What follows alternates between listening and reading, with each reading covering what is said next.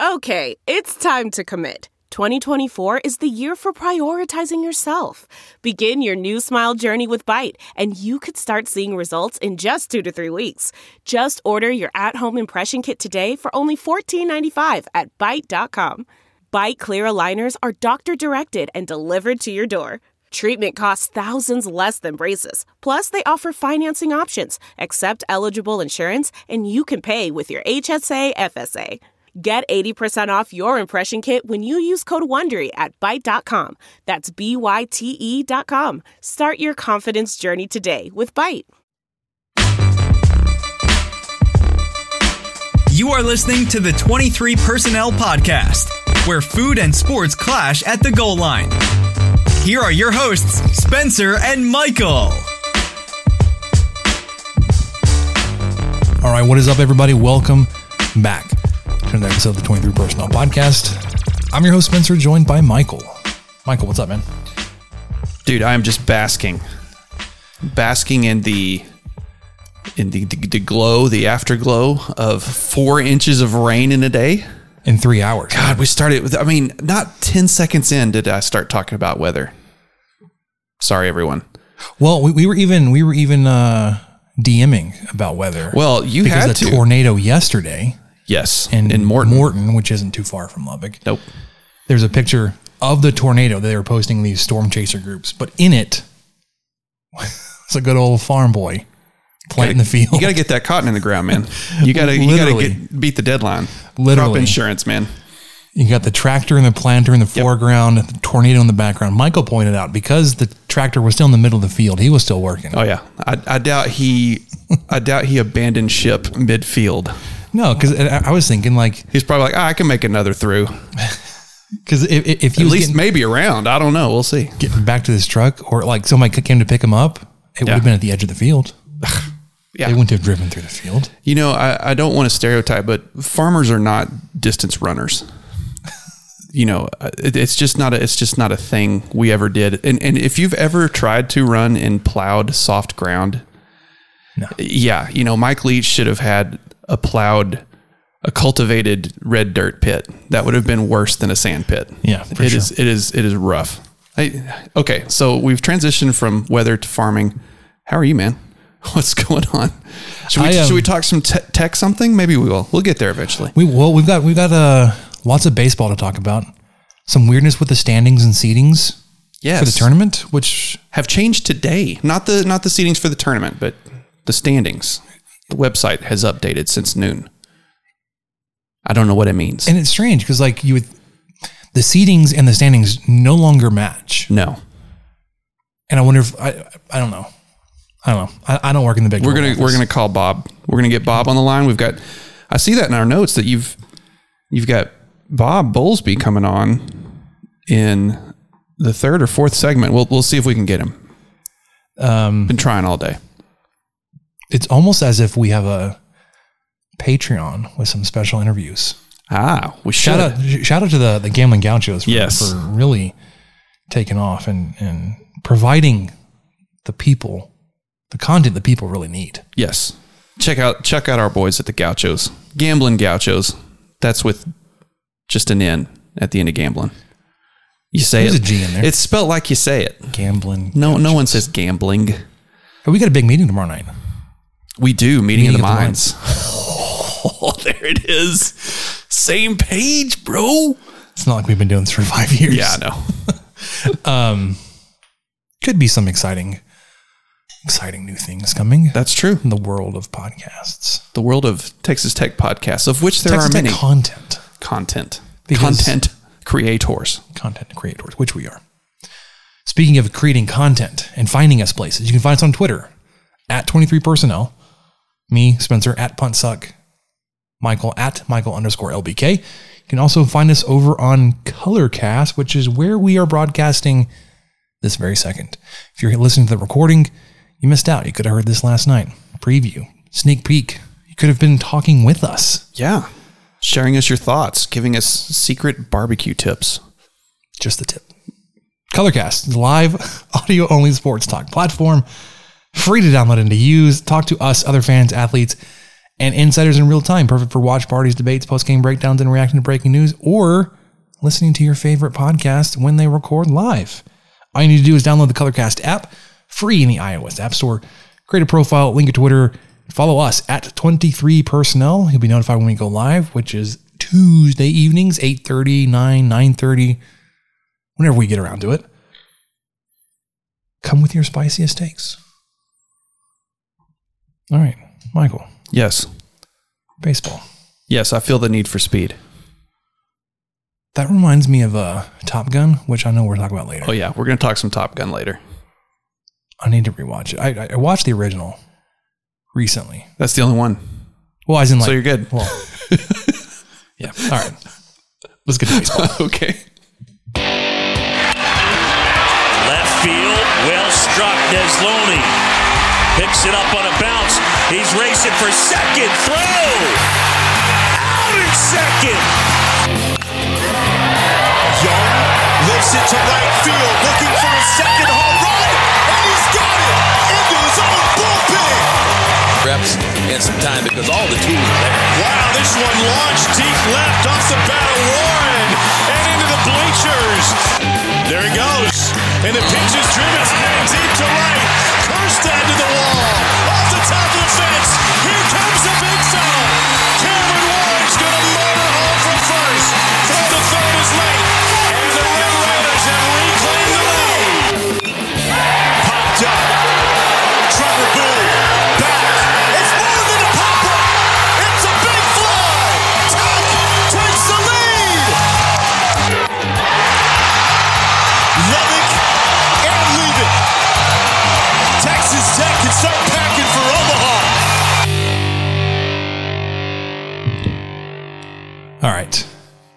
Big 12 regular season has come to a close.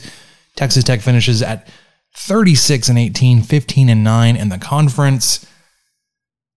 And here's where it gets strange, Michael. When I put the notes together yesterday, Texas Tech was listed on the Big 12 site in their official standings page as second. Today at noon, they were listed at second on the So much- official standings page. So much so they got the second seed in the tournament. And that's the the way it's scheduled. Correct. Texas Tech will play Kansas State tomorrow, Wednesday. However, as of 9:32 p.m. on Tuesday, May 24th, Texas Tech is listed third in the standings, behind a team you swept, Oklahoma State. Yeah. Oklahoma, who has the uh, the beef here, listed fourth. The, the most legit beef because they were okay when we first looked. It was Texas Tech second, OU third, Oklahoma State 4th mm-hmm. It is now Oklahoma State has leapfrogged us both, and Oklahoma State is second, Tech is third, OU's fourth. Oklahoma State, I, I mean, all, all three teams have the same Big 12 record, 15 and 9. Oklahoma State has even, even the same regular season record, as Texas Tech, yes. But they should not be above Tech No. after getting swept, swept, swept, absolutely swept at home in Stillwater. And then OU, like you said, they, they're the ones with the legit gripe because they just came off of a season, uh, uh, or you know, they they took three out of four against Texas Tech. Even though I don't think that fourth one's going to count, but it might. Well, they still they took two or three Yeah, absolutely. in the, yeah, in the conference games. same Big Twelve record. So I, I don't know uh, I don't which know what- Oklahoma State grad was fiddling with the standings page today, but we caught you, man. Put it back. Yeah, it, I thought, well, maybe they, maybe there's some alphabetical thing going on. No, none of that makes sense. Oklahoma would be first. Yeah, it would. Anyways, um, for all intents and purposes, you finished second. At, at the very least, tied for second. A three-way tie for second. yes. Funny enough, not an outcome we discussed last week. No, because I thought if you you, went through several possible, well, we went through four. more than several. you know, if Texas Tech went 3 0 on the weekend, that means they won the conference outright. If they went 2 and 1, they'd share a title with TCU. If they went 1 and 2 and Baylor won a game, you drop to 3. Or if Oklahoma State swept Baylor, you drop all the way down to four. Correct. But you won one game, and yet you didn't fall to third or second, or I mean fourth. You're second. So, anyways, Big 12 season awards came out today.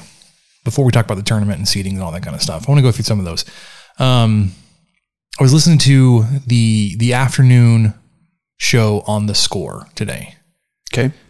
and they mentioned that the Big 12 finally got player of the year right because it used to be the best player on the team that won the conference title. This year, they were like, they got, they, they got it right because they, they absolutely picked the best player, which is first base Ivan Melendez for Texas. And he absolutely crushed everybody. He did it to, to you. Yeah, he did. Yeah, he, He, was was, there. he was one of the bright spots in that weekend where they they lost the series when they were expected to to win that. Um, of course, you could say, well, I mean, he's playing for Texas. Of course, he got the, the benefit. No, no, he, he was he was just really good. Um, but Big Twelve pitcher of the year is your Brandon Birdsell. Your Big Twelve freshman of the year, Hudson White. You didn't get newcomer of the year. That went to Oklahoma's infielder Blake Robertson. There it is. And then coach of the year, Kirk Saarloos, first year at TCU, got a conference title. yeah, uh, that's uh, a pretty good way to get coach of the year.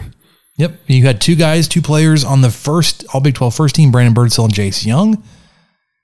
Then you had five on the second team, catcher slash first baseman Cole Stillwell and Hudson White, shortstop Kurt Wilson, left fielder Easton Murrell, and then pitcher Andrew Morris, who could have made an argument for first team as well, being that his first loss of the season came against Oklahoma in this last weekend of the season. Yes. Not saying Birdsell didn't, didn't deserve it. His numbers were fantastic. Um, honorable mention pitcher Derek Bridges, DH Ty Coleman, third baseman Parker Kelly, and right fielder Owen Washburn, who also made the all freshman team alongside Mason Molina and Hudson White. Now, I'm not usually a uh, pro Big 12 guy, I'm not like a go conference. Rah rah. However, today, and maybe maybe because I've I've seen my own players play in a all star type format What do you mean your own players? in Little League, Oh, okay. where like I wanted them to do well and I wanted the team to do well. I was like, man, I had pride in the Cooper coach pitch team. I just I do want everyone to know that Spencer's wearing a Cooper Coach Pitch League shirt and a Big Twelve conference cap. It's backwards. Oh, my bad. This is a Texas Tech shirt and a coach pitch hat. Well, it's not okay. Anyways, I, I was just trying to make a joke about how you just love conference affiliations. oh yeah, I'm sorry, and it and it fell. It just yeah. right over my head. I am interested though, like exhibition style even. Put put the conference first team team together and and and and play like a tournament up in Omaha. Do the, you know, seed it one through four or whatever. How would you how would you seed it? Well, you'd probably go like SEC, Big Twelve, Just seems like Pac that's twelve, ACC. Forget the Big Ten; they suck. Well, but then you've got to have like a, uh, you, you know, what league is Dallas Baptist in or Grand Canyon? Those kind of outlier teams. Texas State. Yeah, Texas State. Yeah, but What conference are they in? But I think a Big 12 all conference team would obliterate a Midwest Sky all conference team or whatever, Mid- Midwest Sky, whatever October Sky Conference. joke of a conference they play in. Speaking of joke of a conference, you see DBU like didn't even win their conference. No, I didn't see that. Yeah. You know why? Because they pitched backwards. They pitched in the midweek, their best guys, which ramped up their RPI, which I think is why you're going to see a lot of people combat the RPI as a major dis- deciding factor for postseason participation. Didn't mean to Well, coupled with alliterate that, but no, it's ju- just delightful podcasting. because then you saw teams like TCU and Texas A&M dropping Yes. midweek games that would have hurt their RPI even if they had won it. That's where I was going. And I believe it was Rob that said it, our main man, friend of the show, Rob Rowe. Yeah, friend of the show, Rob Bro. I believe he's the one that said like they should be saddled with a forfeit if you're going to drop a conference or the, one of these games for no other reason than to avoid the RPI hit. You should be hit with the the, the, the forfeit because you scheduled it. You knew this was a possibility. Anyways, there have been teams manipulating the RPI system in, in both directions, right? Like we, we we we thought Grand Canyon and the Dallas Baptists of the world were saving some of their better pitching for the midweeks when they had the, the stronger opponents and then not really worrying about it or being able to get through their, their conference without their best guys. And on the flip side, teams in Texas dropping midweeks to avoid the, the, the RPI hit. So, all that to say. All sure, conference. sure. You you you, You can want to do an all conference? You can expand to an eight team field. well, I but just I think, think, that you should. SEC, Big 12, Pac 12, yeah, Pac 12, ACC. That would be a really entertaining little four team tournament. I think seeding should be done by a, a, a lottery or something, though. That's all I was getting at. Okay. Because then, how do how do you, you know, how, how do you? I guess I Pick. went on on reputation alone, but that's that's you would get a lot of people Yes. pissed off at that. Oh yeah, yeah. Uh, It should just be like a lottery system. How you- how you get seated? Sure. But I mean, okay, Draw out of a hat. let me let, let me let me go over the all Big 12 first team. Bob Bowlesby's bowler hat drawing, and you just pull. tell me that this team wouldn't Which number? do Okay. some damage. I'm ready. Texas catcher Silas Ardoin, infielder Maui Ahuna from Kansas, who entered the transfer portal. And yes, please, the dude hit like 450 on the year. Infielder Peyton Graham from Oklahoma. Infielder Tommy Sacco, Sacco from TCU. Infielder Ivan Melendez from Texas, one of the only unanimous first team selections. Infielder Jace Jung from Texas Tech. Outfielder J- Jake Thompson from Oklahoma State. Murphy Stehly from Texas. Austin Davis from West Virginia. DH Griffin Doersching from Oklahoma State that hit Man. that home run that may not have landed yet. Yes. Utility player Nolan McLean from the Cowboys. Then your starting pitchers Jake Bennett from Oklahoma, Justin Campbell, Oklahoma State, Pete Hansen from Texas, Brandon Birdsell from Texas Tech. Then your relievers Roman Phansalkar, Oklahoma State, Luke Savage from TCU, and Trey Braithwaite from West Virginia. I think that'd be a pretty good ball club. They'd win a couple games. I think I think that'd be really fascinating. Anyways, um, all that to say, you had quite a few players come up. Again, we talked about getting caught up in the in the midst of the season, being disappointed for a team that finished second in the conference with a chance to win the dang thing on the final weekend. Now, isn't that just a little spoiled? It is a little us. spoiled. It's So much so we that- need to look in the mirror, Spencer. that I think that even when you talk about postseason play, you're getting the benefit of the doubt as a as a program that has and not you know have not because you've done so well so recently. You know, this would have been Well, and consistently, yeah like oh, we didn't just have a good year. You know, a year or two of the last five, we've had a, a pretty good decade. Mhm. I would say. like you you most likely didn't play well enough this season to be in the hosting conversation even for a regional but you kind of are in the conversation for hosting a regional because of one you've done it 5 years in a row now or whatever it's been and done really well not not not only in terms of like just being successful in the tournament but just in in, in hosting the event itself Yeah. Fan interests, travel, accommodations, people getting there, people attending, going to the games, i mean winning the games. You know, that's kind of important. Rob Bo- Bro like to point out that Lubbock, Lubbock is called the Hub City. I was like, pump the brakes, man. That that, that nickname came about because it was the, The hub is in train station. Well, it's, I, I actually, It's also a place to connect to somewhere else. I, I thought it was the hub city because if if you picture an old style wagon wheel, Lubbock is the hub, and then all the spokes are like Brownfield, Littlefield, Levelland, Denver City, Sure. Idalou. You can work that way too. That's how I heard it was. That's where the hub city came from, according to what I heard. So even if that's how we're using it in conversation, it doesn't really help because it's it's a hub to the folks in ropes, you know, or, or it's a hub to the folks in Slaton. Abernathy, Yeah, not necessarily. Littlefield, Yeah, or uh, UCLA or, you know, anywhere else. Army. Yeah. But they were a fun team to host last year. I, it was a great. Very- it was a great series. Like, like like West Virginia this year, they um they small ball you to death. So you, you got to be ready for that. Mm-hmm. At least they did last. Year. I haven't watched it. Yeah, they Right. played hard. They were trying to steal bases. That was the one game I got to go to last year, and it was a blast. Yeah. But but yeah, I I do think Tech has shown in Lubbock has shown a lot of success in hosting it, and um, just the interest in baseball is here. People will go watch whoever the other teams are.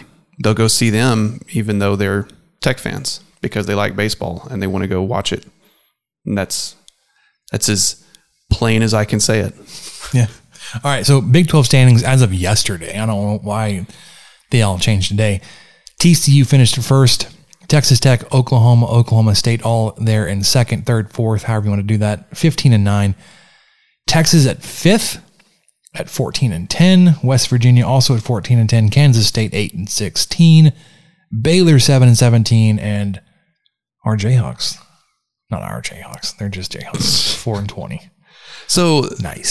so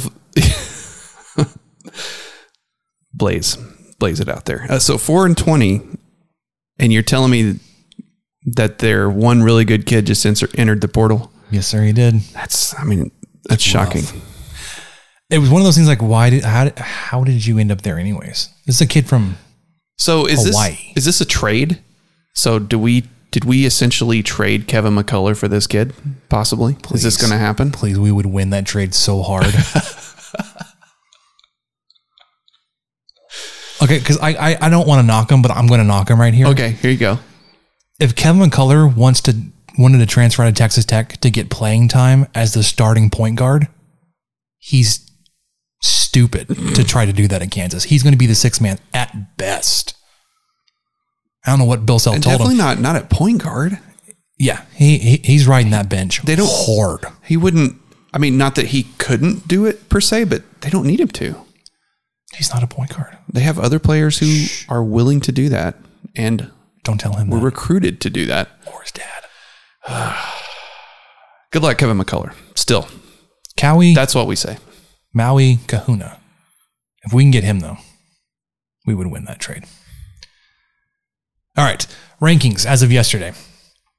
D1 baseball, because apparently these things change on a daily basis if you consider the Big 12 standings. D1 baseball has you at eighth, dropped down from fifth. Baseball America had you at 12th, down from sixth. I did find it interesting though. TCU skyrocketed from 15th to 8th after beating Santa Clara. Checks notes. Santa Clara. What's- RPI 129 Santa Clara. It's kind of like they were like, "Oh, oops, yeah, TCU. Uh, Oh, we they- better they won the this. conference. They They, won the whole conference. Yeah, they swept Texas Tech. Uh, yeah, yeah. they- You know what? They they're pretty good. Pretty good. We, we, we should kind of write this because this will be the last regular season ranking. Perfect game dropped you from 5th to 9th. National College Baseball Writers Association has you at ninth as well. Collegiate Baseball dropped you just a couple spots from 12th to 14th. Massey Ratings dropped you back down to 30th, where they only rank 30. No. No, it's Collegiate Baseball does the 30. Sorry. Yeah, the RPI. ratings are some sort of. It's like some number system. RPI dropped from 33rd to 37. Coaches poll went from 7th to 11th. Not a lot of movement. Put all that together. all of it negative, but still not bad. And I still, like I said in the Slack chat, Kendall Rogers with D1 baseball, we should send him an edible, edible bouquet or whatever, whatever we send people because D1 baseball has kept Tech, I believe, in the top 10. I don't know if it's all season, but it's pretty darn close. And their rankings carry a lot of weight. So I wouldn't be surprised if they influenced some of the other ones you just read too. Yeah. Um. Now this is this was a, a week ago. This is before the the OU series. I, I need to find an updated one. They had you projected as a host for LSU, Arizona, and Campbell. My goodness, that would have been a fun, fun tournament. I can tell you this. Uh, LSU and uh, Yeah, that would be that would, Arizona here. I can tell you that we were uh, my wife and I were looking at doing a like a just one night getaway or something in Lubbock at one of the local hotels. I won't say which one, but it's it's not a chain. It's one of the local ones.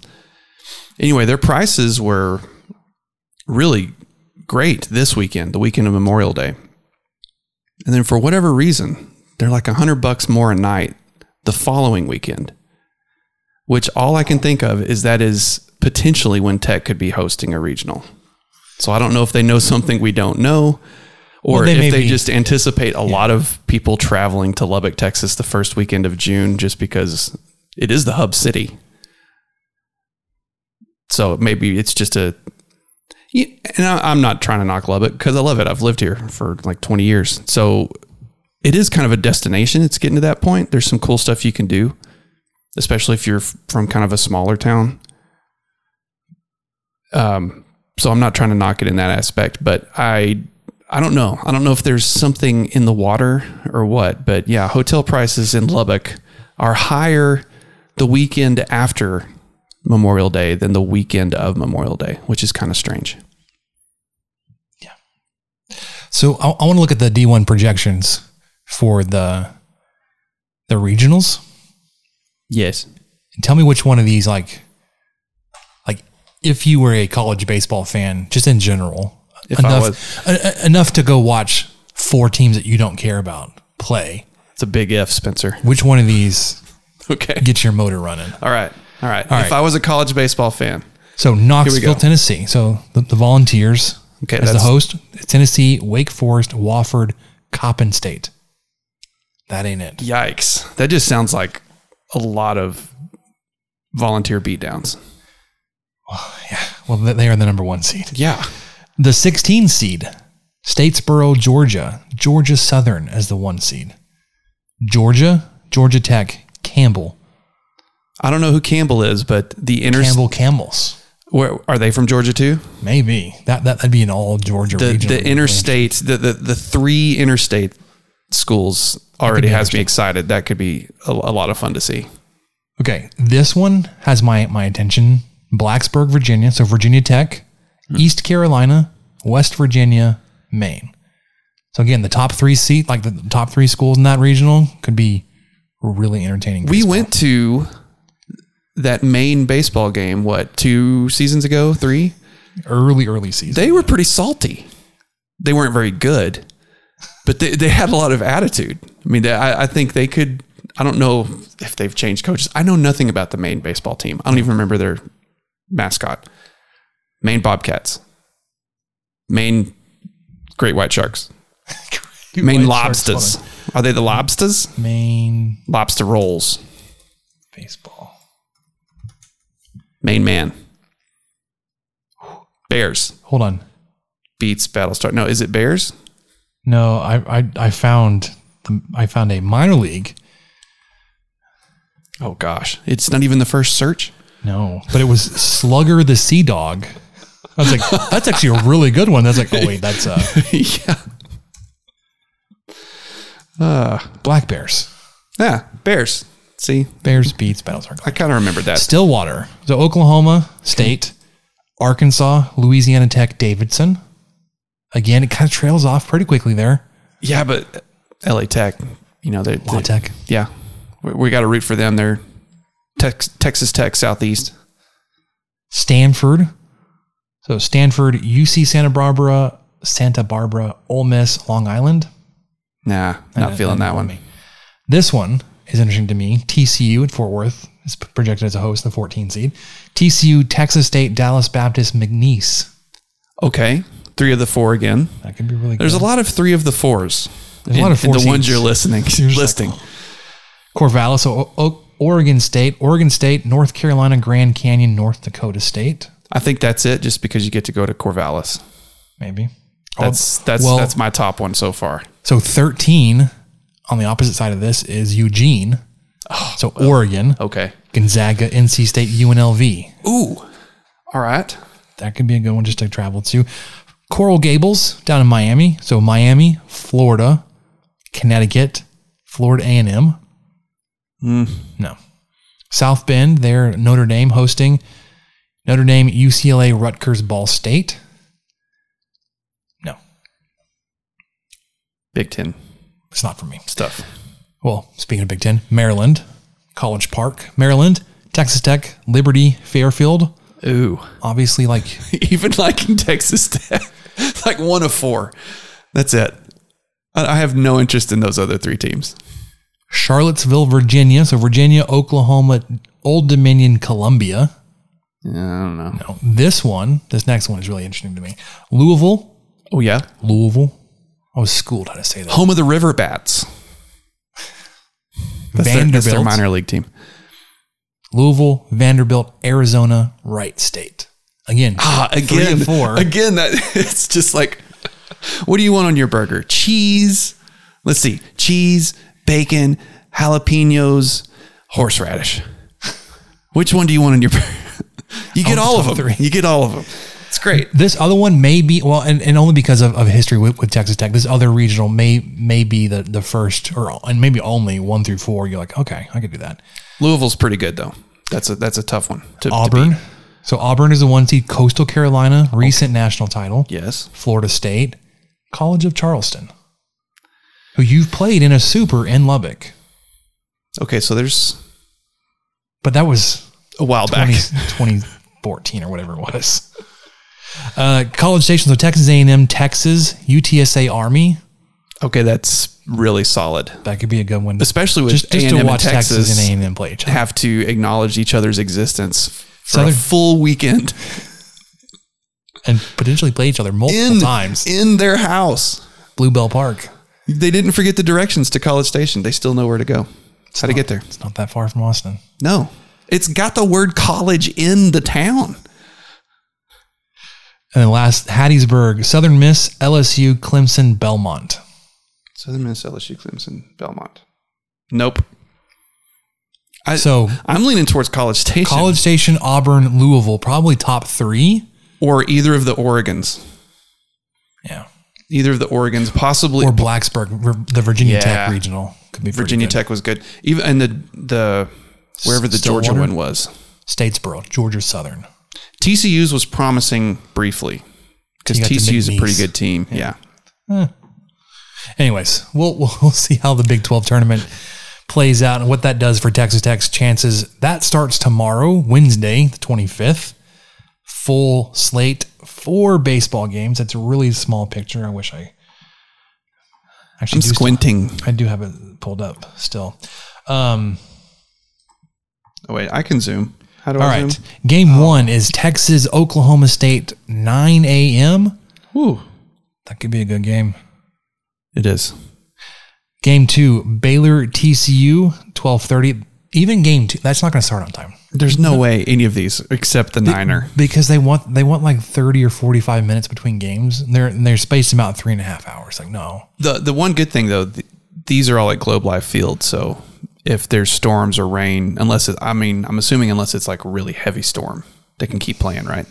just just leave it closed cool 72 degrees Yeah, that's what I'm saying. yeah Yeah. just leave the roof closed It's not like there's going to be a, a, a weather delay. no game three your texas tech red raiders as the two seed taking on the seven seed kansas state in that final game that may not have a first pitch until 9 10.30 Scheduled for 7:30 though. scheduled for 7.30 is not going to make it oklahoma west virginia interesting matchup between two teams like i said like to small ball the heck out of you um, although oklahoma really did enjoy hitting a bunch of home runs this weekend when they weren't a home run hitting team Yeah, they didn't have to steal any bases. They just I they, was- they walked. They did a lot of walking around and jogging around the bases. pissed i was like come on that's not supposed to be your team and then obviously it's a double elimination so you'll play the winner between west virginia or oklahoma um, and then once you lose you got to fight your way back in it All right, Michael. Here's the problem, right? Big 12 tournament may or may not mean anything for your hosting chances. If it were to mean something, you probably need to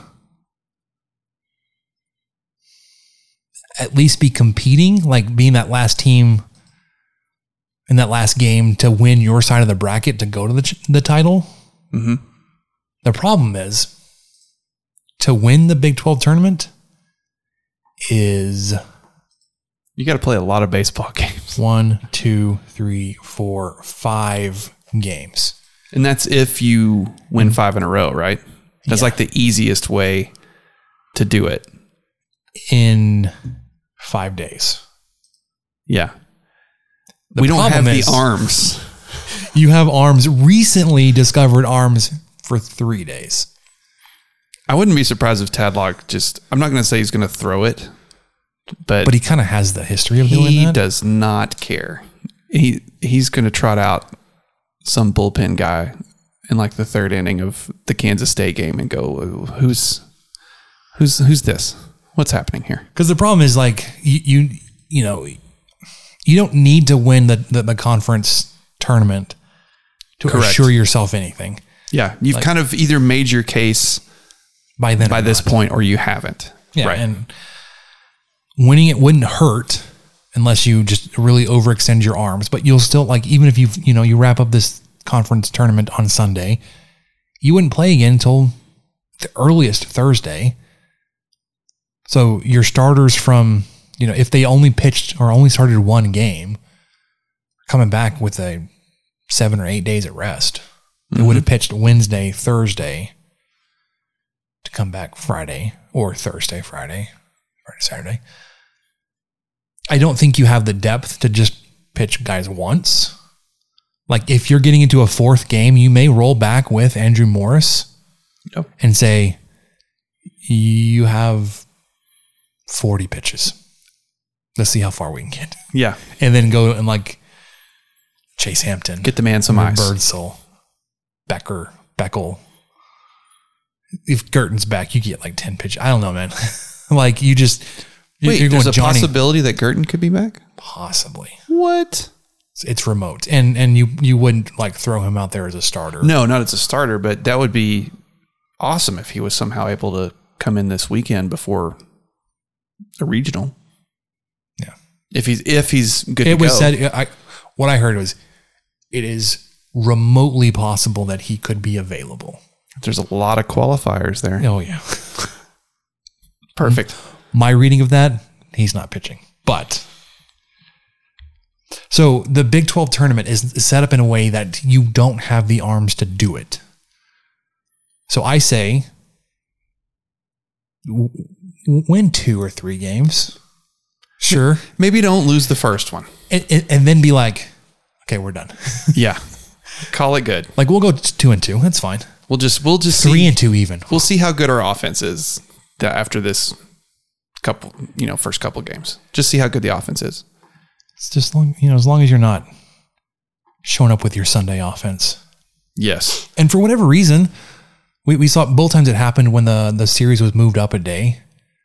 Andrew Morris and Brandon Birdsell did not pitch well on their one day up pitching. I know. And even I do you think it's gosh, because I know baseball is so mental.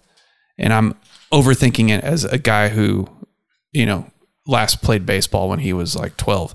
So is is is there something to just having your daily routine be on Thursday instead of Friday that's just too much to overcome? Is it just too weird and strange? Maybe. Maybe for these guys, I, I could see that. I mean, I- it, it wouldn't be crazy to me. which it's not a problem. I'm not saying like you have to be so super flexible and pitch on two days rest and Oh yeah, throw No. 150 pitches in a weekend. Michigan, I'm looking at you. or uh, or the no uh, Sam Houston State that they had that guy that threw legit like 200 pitches in the regional against us. Two hundred.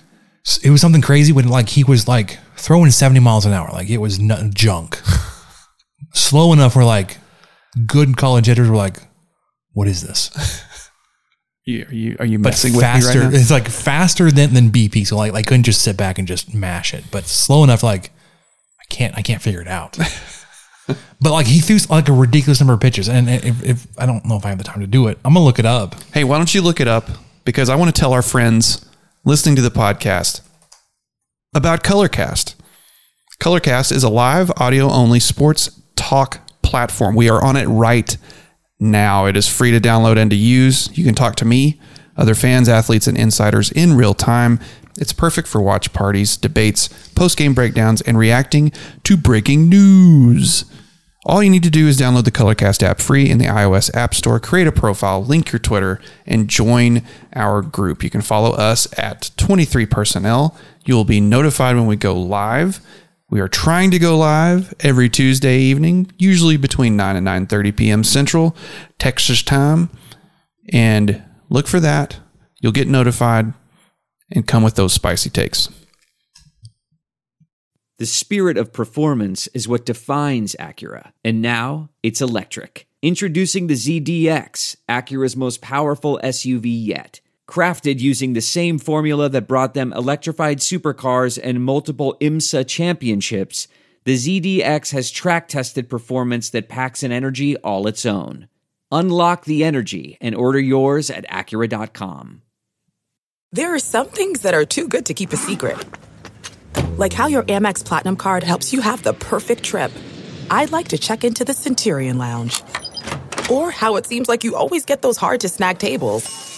Ooh, yum. And how you get the most out of select can't miss events. With access to the Centurion Lounge, Resy Priority Notified, and Amex card member benefits at select events, you'll have to share. That's the powerful backing of American Express. Terms apply. Learn more at americanexpress.com slash with Amex. We're driven by the search for better. But when it comes to hiring, the best way to search for a candidate isn't to search at all. Don't search. Match. With Indeed. Leveraging over 140 million qualifications and preferences every day, Indeed's matching engine is constantly learning from your preferences. So the more you use Indeed, the better it gets.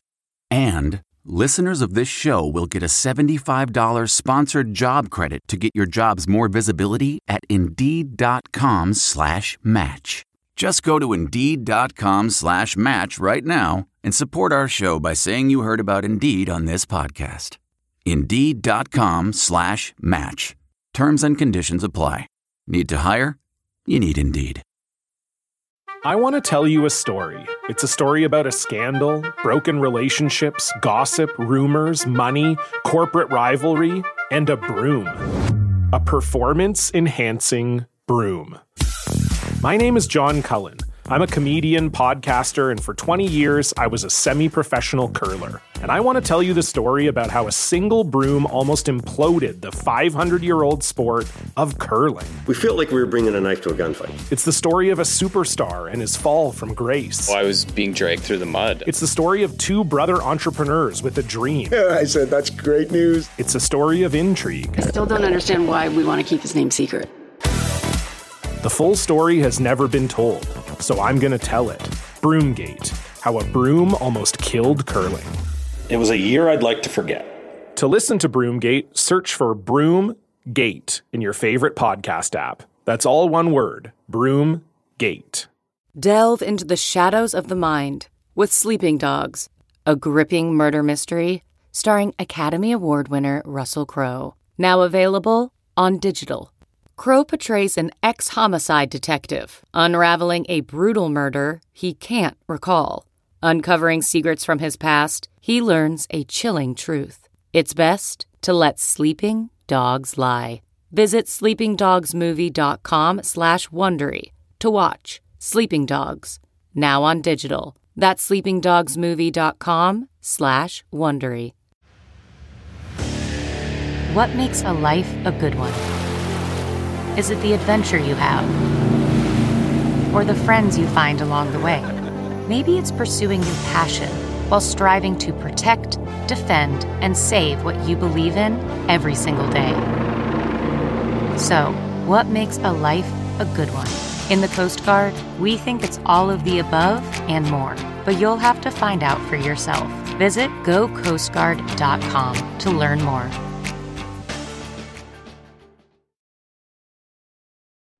All right. I've got it pulled up. Okay. Give me a second to do some some math here. So this is the Sam Houston guy from the was this a super regional? no, it was a regional. Regional. 2017. All right. Um, Steven Gingery started the first game. Ah. Where, where Texas Tech won six nothing. Um, I, I got to pull up all these box scores.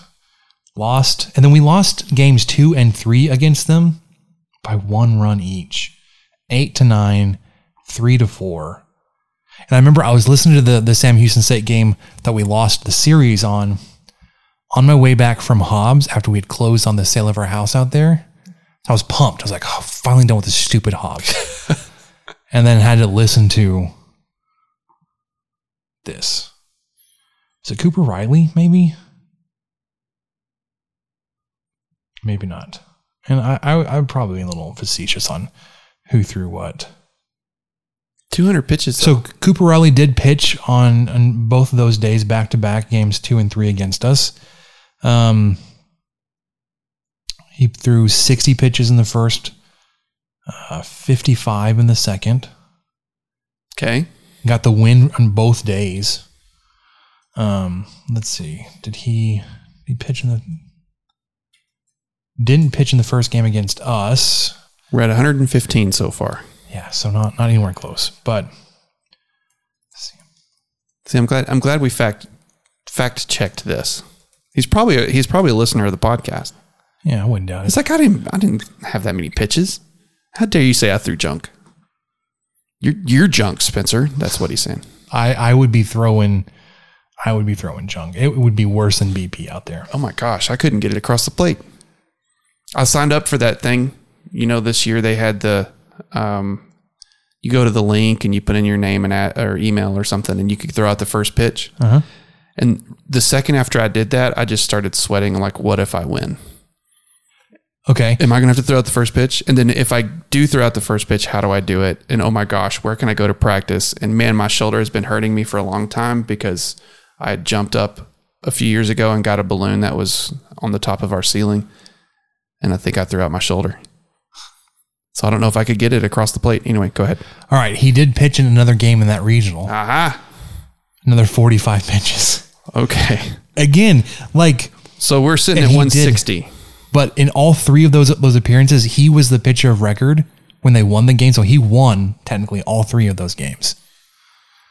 So excuse me for saying 200 pitches, but 160, 160 in a which is a lot for Yeah. a reliever. That's a lot. I'm sure he throws like crap, but just because I want to downplay them. But they, they, they beat us. It's whatever. It's fine.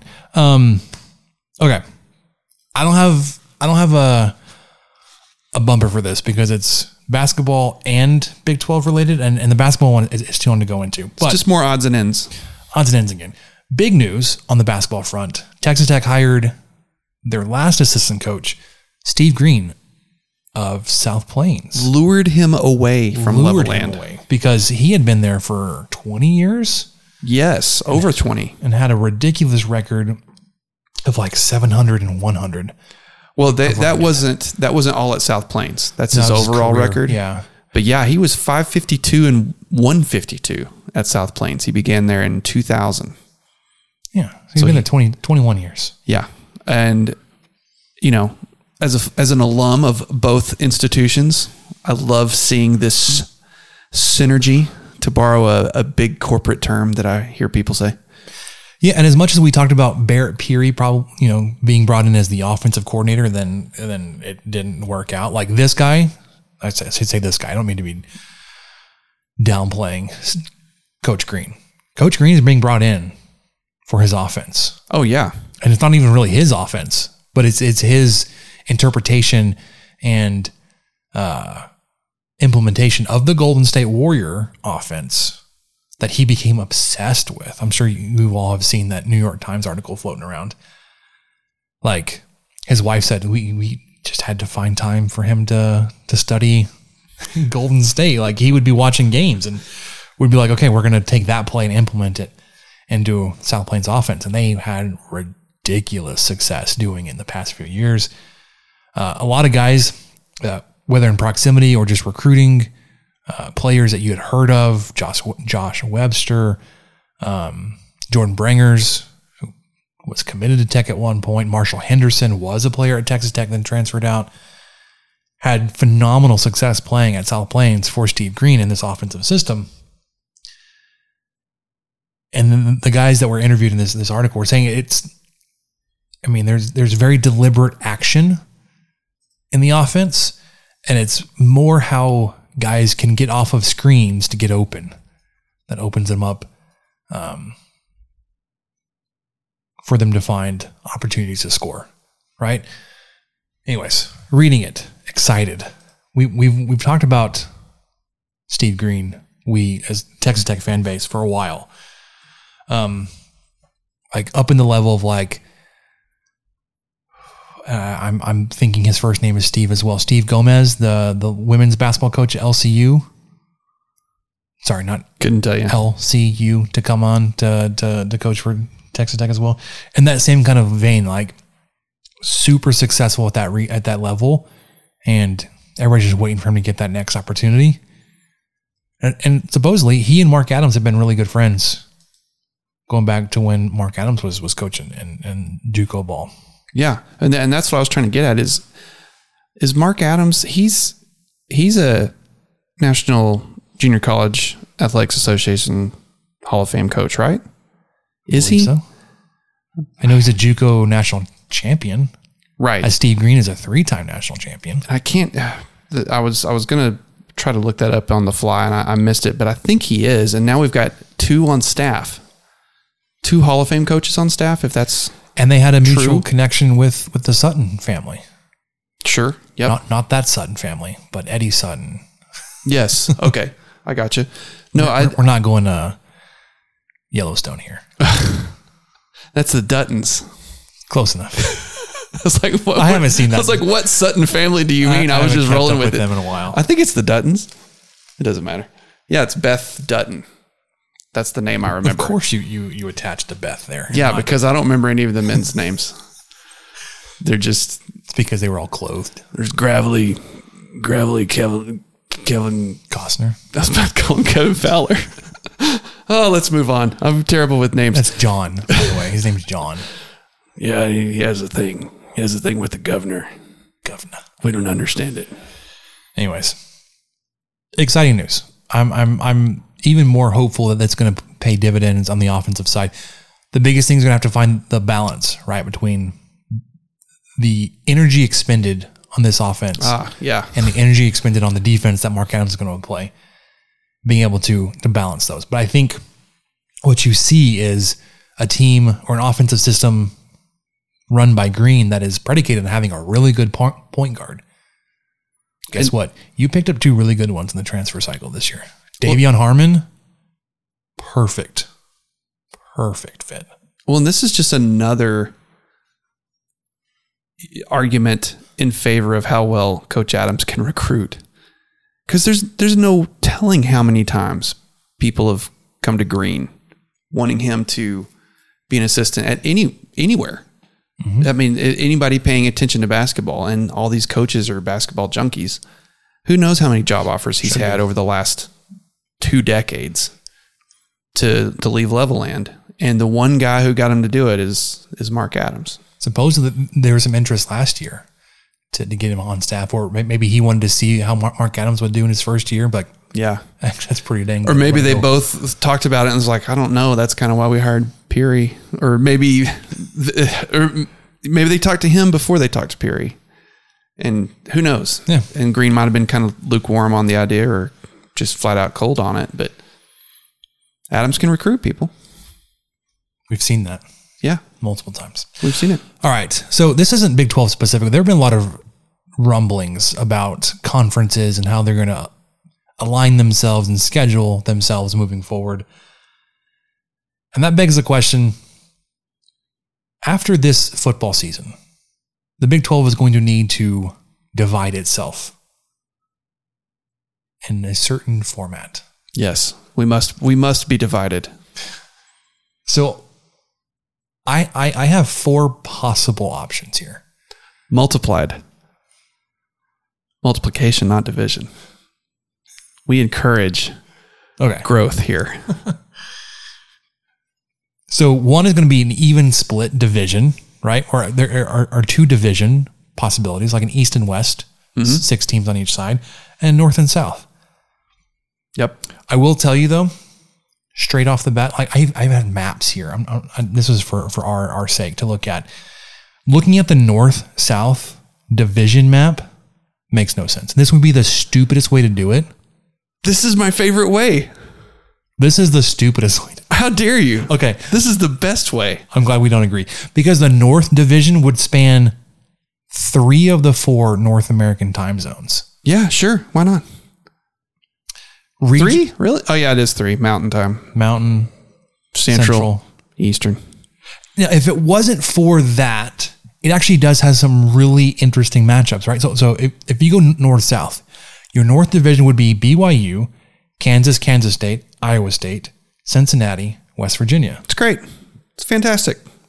Your South will be Oklahoma State, Texas Tech, TCU, Baylor, Houston, UCF. Yes. South, I like that division. Yes. North Division makes no sense, and it's because of BYU. It makes great sense because you want Kansas and Kansas State to play each other, and you want Kansas State and Iowa State to play each other as often as possible.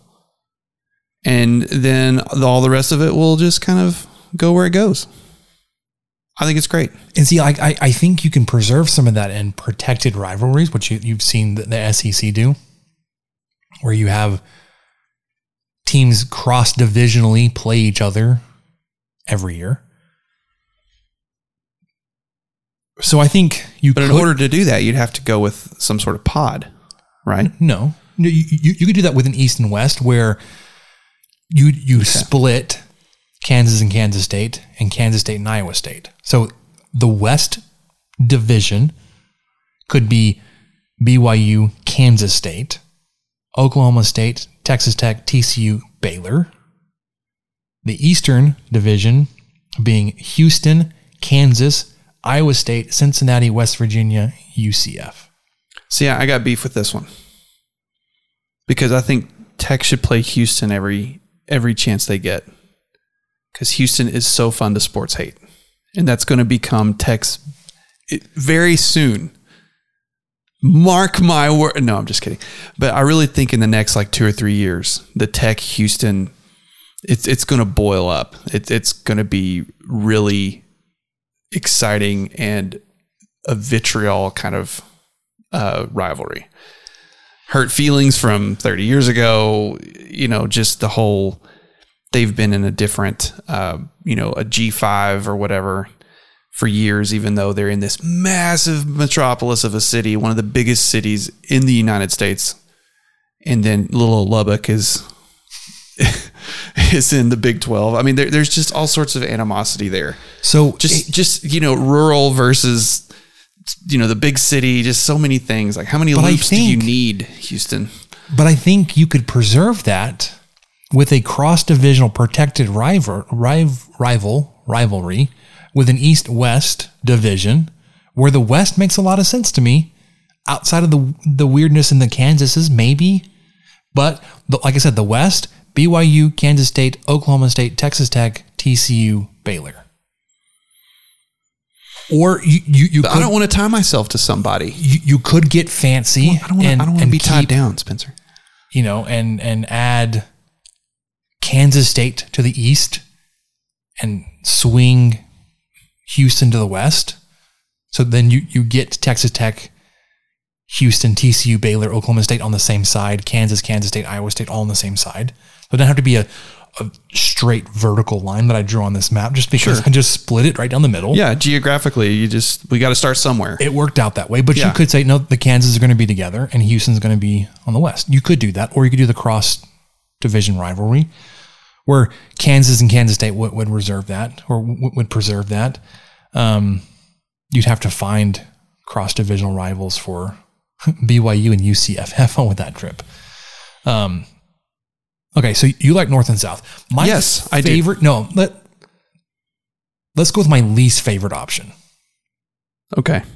It is the four team pods.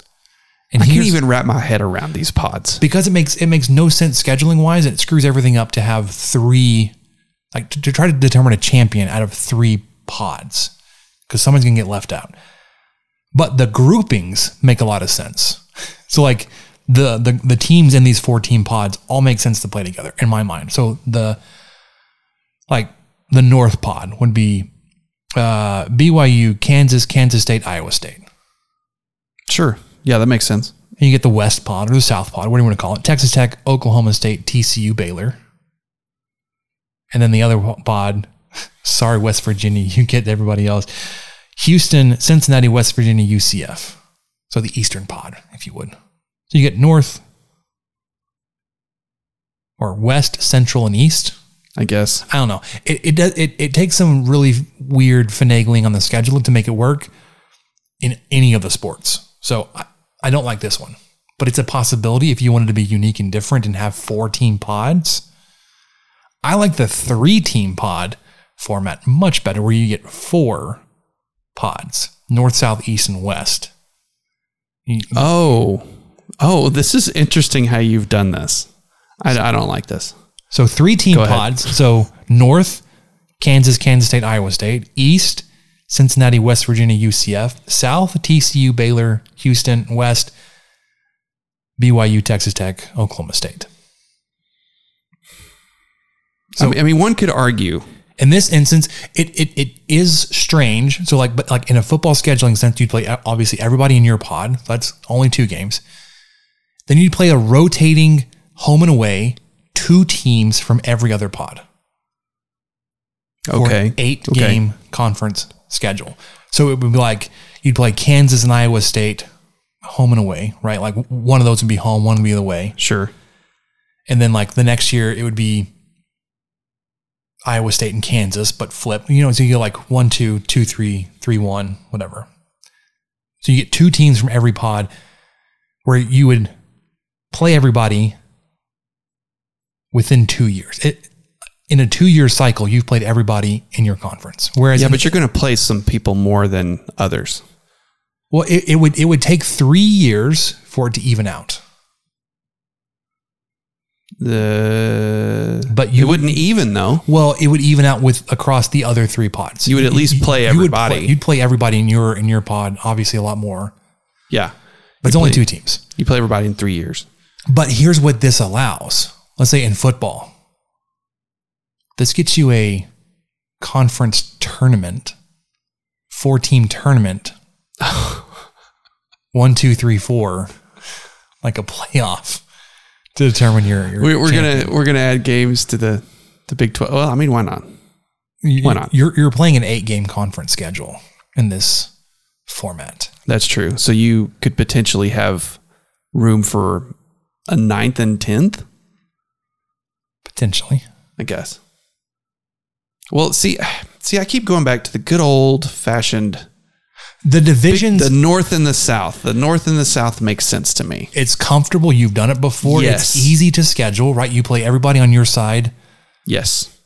Well, you, you, you and then you you play, play some, your five your five teams, and then you play th- half of the North teams, and then you go and then in, in basketball you play everybody in your division twice, and then and you play everybody on the other side once. once. Yeah, and then baseball is just kind of crazy. Well, it- Whatever it- happens it, with baseball. it, would be like the same kind of rotation in, in in football. Yeah. where you play everybody in your division plus half the other one. Yeah. The problem with this is you're losing conference games. So right now you're you're playing 18 conference games. Oh yeah, yeah. As opposed to you, do, you would have In sixteen. basketball, you'd play 16. You play sixteen if we went this way in basketball. You're you're right. and you'd play. Oops. Well, Well, I, I hear that the SEC, play- SEC's having some. Maybe we have a a couple of SEC challenges. you, you're you'd be playing. Uh, what is that? You'd still be playing eight conference series in baseball, Yes. Whereas you, you play you play eight now anyways because only nine teams currently have a baseball program. Well, and then and in this case only it, it- there would be eleven. It'd be eleven. Iowa State, you got to figure out how to fund a baseball program. Get it together, Cyclones. But apparently, some like Wisconsin doesn't have a baseball program either.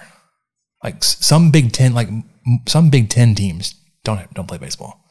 And I know Wisconsin's one of them. It's strange. You think like Wisconsin, they they're they're, they're uh, whatever.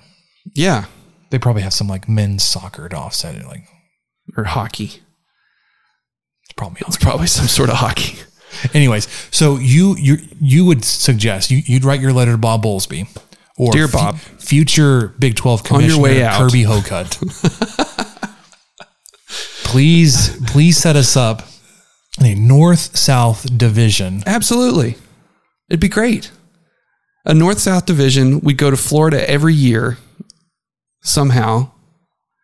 Play Houston play every Houston. year. Play Oklahoma State every year. Like Houston, at this point, Houston and Oklahoma State are the two teams I want to play the most every every chance I get. Just because it's, I think it's competitive and it's just going to be really fun in all the sports. And then I like the north south thing because yes, east west is crazy. Going from going from Utah crazy. to West Virginia is kind of wild, but it keeps West Virginia and Cincinnati together. Um, I, I liked the novelty, and, and your pod idea would do this too, but I liked the novelty of, oh man, okay, so we start our series with Nebraska this this season. We play Nebraska in Lincoln, and then they come to Lubbock. That's cool. And then next year, okay, we're Missouri's coming to town, and then we're going to go to you know I I kind of miss that like the I don't want to say it takes the novelty off, but it's going to make it even more special to go to Brigham Young when when you're not doing it every year. The largest football stadium in the new Big Twelve. Yeah. Wait, I thought it was UCF. Oh no, UCF's the largest school in the new Big Twelve. By the new Big Twelve. mile. It's an insane how big they are. They have so many students.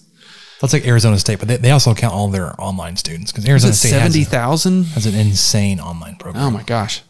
So that that's kind of where I'm at. with the smallest. well, the same deal. Yeah, I mean, like you But get still, to yeah. because even and I mean, I like West Virginia. I think they're a great addition. Geographically, it doesn't make a ton of sense, but culturally, it does. I mean, it, they're just a Mm-hmm. It good does now. Yeah, they're they're a good fit, and I've I've enjoyed them being in the conference, but I think it's gonna it would be even more fun if we didn't play them every single year. You know, if that makes any sense. Does that make any sense? It's just kind of like you gotta you got something to look forward to. So let's gonna change it up. Let's change it up as opposed to okay. We're playing the same exact teams every year. So no no matter what we do, no matter what they do, that's not going to happen. There will be some sort of rotation, obviously, because we can't do round robin anymore. We could, but no one's going to go for that.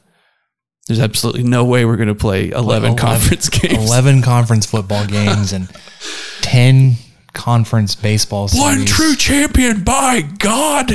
and then still have a damn championship game. game or tournament. Yeah, or- whatever. Oh, I mean, we well, yeah, one true champion, but we, yeah, we play everybody, but sometimes you got to play everybody again. Uh, but no, I, I don't think it's going to be something that anyone's going Who was that impression of? I have no idea. Was that Bowlesby?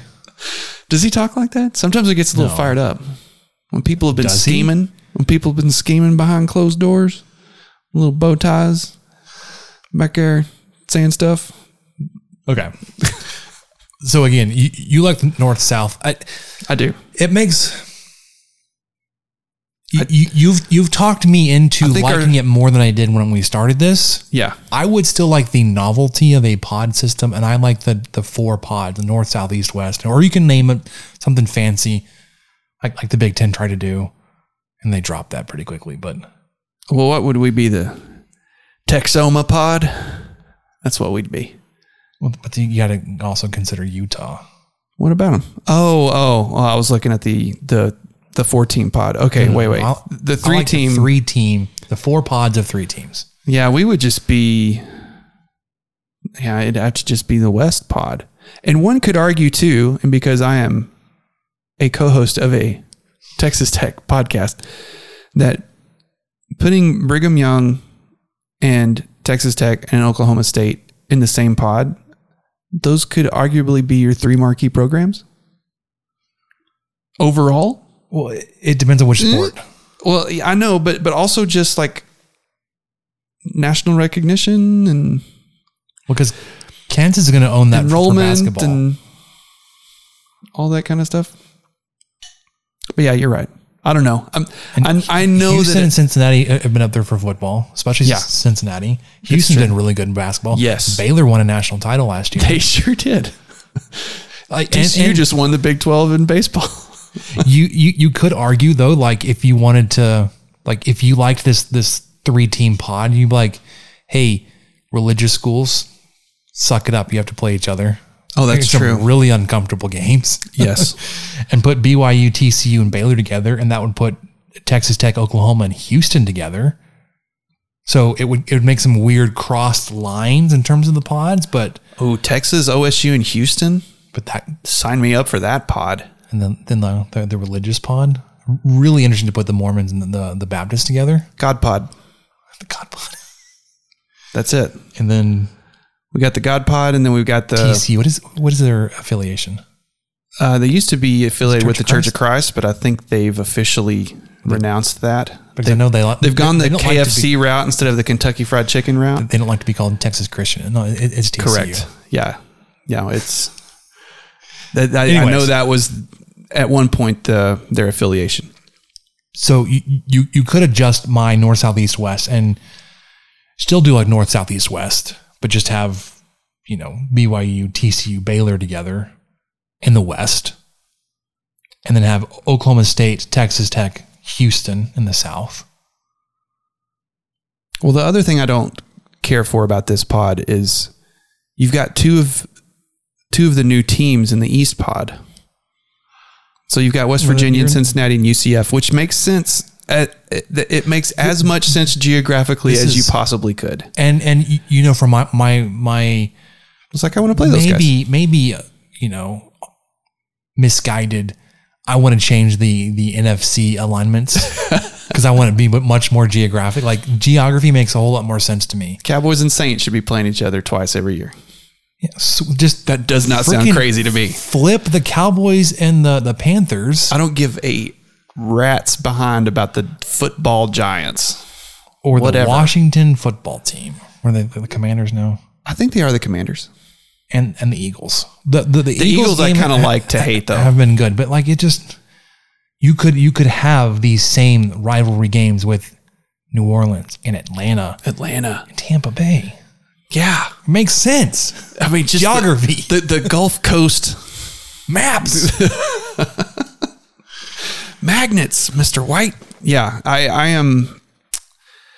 I'm on board with a lot of different things, but I still think I ultimately just come back to the the good old nice warm bath of the north south division. Big 12 North, Big 12 South. Yep.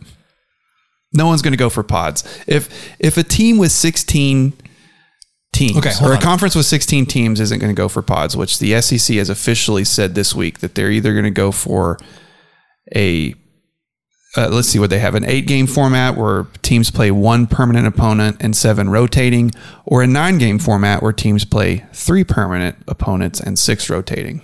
Which I I have no idea. Wouldn't that be a pod though? No, Your three permanent opponents in your four team pod of 16 teams and then a rotation of the other ones? Come on, SEC. You're selling us BS and calling it Skittles or something. BSEC more like it. I mean, come on. That's like, it is pod scheduling, but we're not going to call it a pod. You know that's a good Screw point, you Spencer.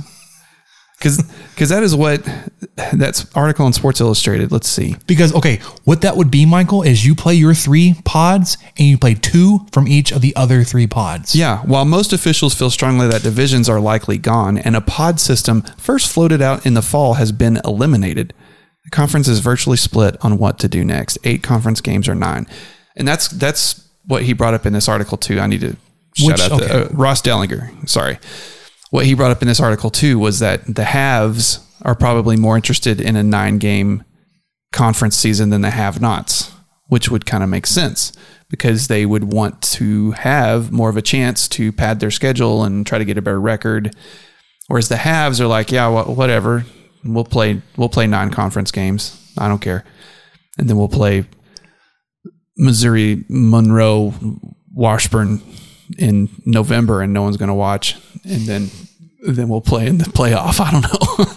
so they're not worried about it, but that's kind of opposite of what I thought. I almost thought the big schools would want to have that option for an extra cupcake to throw in on top of their lavish Sundays. But I do think it's the, the other point that uh, Dellenger brought up in here is if if their whole purpose is to promote this brand of football and how great this brand of football is, they should play each other as much as possible and to heck with everybody else. Yeah. And so I think that it may actually win out that the, a nine game conference schedule from the SEC, which is something I never thought I would see. That that might actually win out. Okay. So yeah, the the three But permanent opponents and six rotating. You that- are right. pods. And, and guess what? You're you're playing half of a pod. You'll play the other half the next year. You're exactly right. Um, what, what I just described was exactly what you talked about 20 minutes ago. Okay, so going back to your north south, which one is a stronger division? In what sport? Football? The Sure. football? Sure, North Let's south. football. because what what what I'm trying to get at here, and actually no, let me have you answer first before I tell you why I asked that question. North South, who's the better division? North, BYU, Kansas State, Kansas, Iowa State, Cincinnati, West Virginia versus Texas Tech, Oklahoma State, TCU, Baylor, Houston, UCF. Going off recent success, Sure. Which is why we we've added They're- the, the teams that we did add. I mean, in the South, man, I, I think they're pretty even. I really think they're very even. Okay, what about in basketball? In basketball, uh, I think it probably favors the South, the South a little bit. The South is a little heavier in basketball. Yeah, because You've got Kansas on the top. Yeah, North. Iowa sometimes been West good. Virginia, sometimes Kansas State, BYU's, BYU's been, good. Yeah, Um, but you you you've had more like so like if you were like to seed it, you got like the number one seed Kansas, then like eights and tens. But then in the South, you've got twos and like you got a bunch more the middle to upper twos, threes, fours, and Texas Tech, Baylor, Houston. And then you get UCF that's way off the side. yeah. I, I think football it's it's very close, and I'm leaving Tech out of this because I know, guys, we all know. Uh, We're not we are undefeated, okay? Yeah, but in the South, I mean, uh, Houston had a great year. So did Baylor. So did Oklahoma State. Um, and I think we, we've learned that teams, when they get brought up to the big conference, aren't as far off No. as you would have expected. Like when TCU came, it's like, oh, it'll be a while before, before they're competitive. Uh, like the very next year, they were Yeah. competing for the title. Like, dang it. Oh, and then in the North, Houston's probably not that far off from being able to be competitive. No. UCF, more really than enter- competitive. really entertaining program could be competitive. If yeah. my, my boy Mal- Malzahn can keep the bounce house going. In the North, I mean, BYU had an excellent year last year. Iowa State had a good year. Cincinnati kind of was disappointing. Cincinnati was really, really close really to a good. playoff bid. Yep. Or were they? No, no, they they they, they were in the playoff last year. Yeah, they got steamrolled. Well, still though, Yeah, but you're right. They were. They were there. Um, I mean, that's not saying anything. I'm I'm impressed that they made it. Um, Kansas State has. I think they've underperformed a little bit, but but yeah, it's it's pretty even. You know, for the North, you've for every um, you know West Virginia, you've got a Texas Tech in the South. They've kind of been neck and neck the last several years. So yeah, it's it's pretty evenly split, but I would say basketball is a little bit more favored, a little bit uh, heavier in the South. yeah, because I, would say of, of the of the six schools in the South in terms of basketball, UCF is all on all off on its own Yes. in terms of just behind everybody else.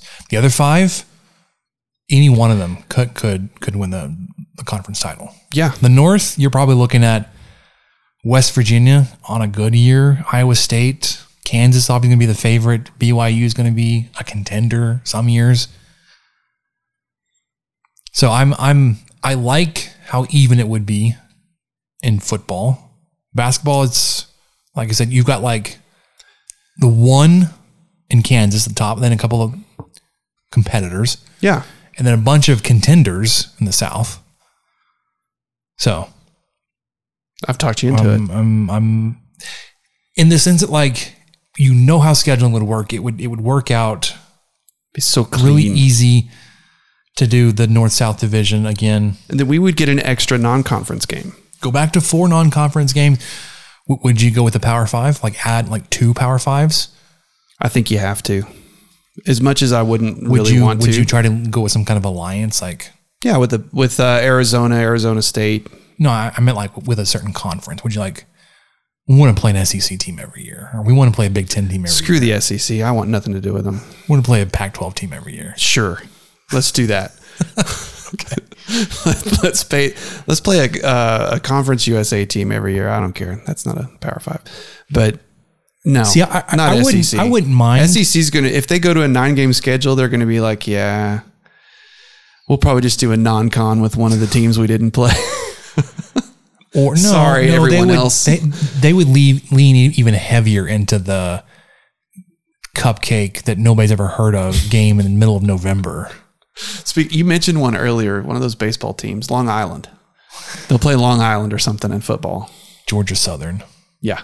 just started their football program back up, but they'll. Well, I mean, it's perfect time to go to Tuscaloosa. So if you want comfortable north south, I think is where we landed. I Yeah. I, I do like east west. You you could you'd have to finagle not not just a straight line. Get the Kansas schools together on the east side. Get Houston on the west side. Like I,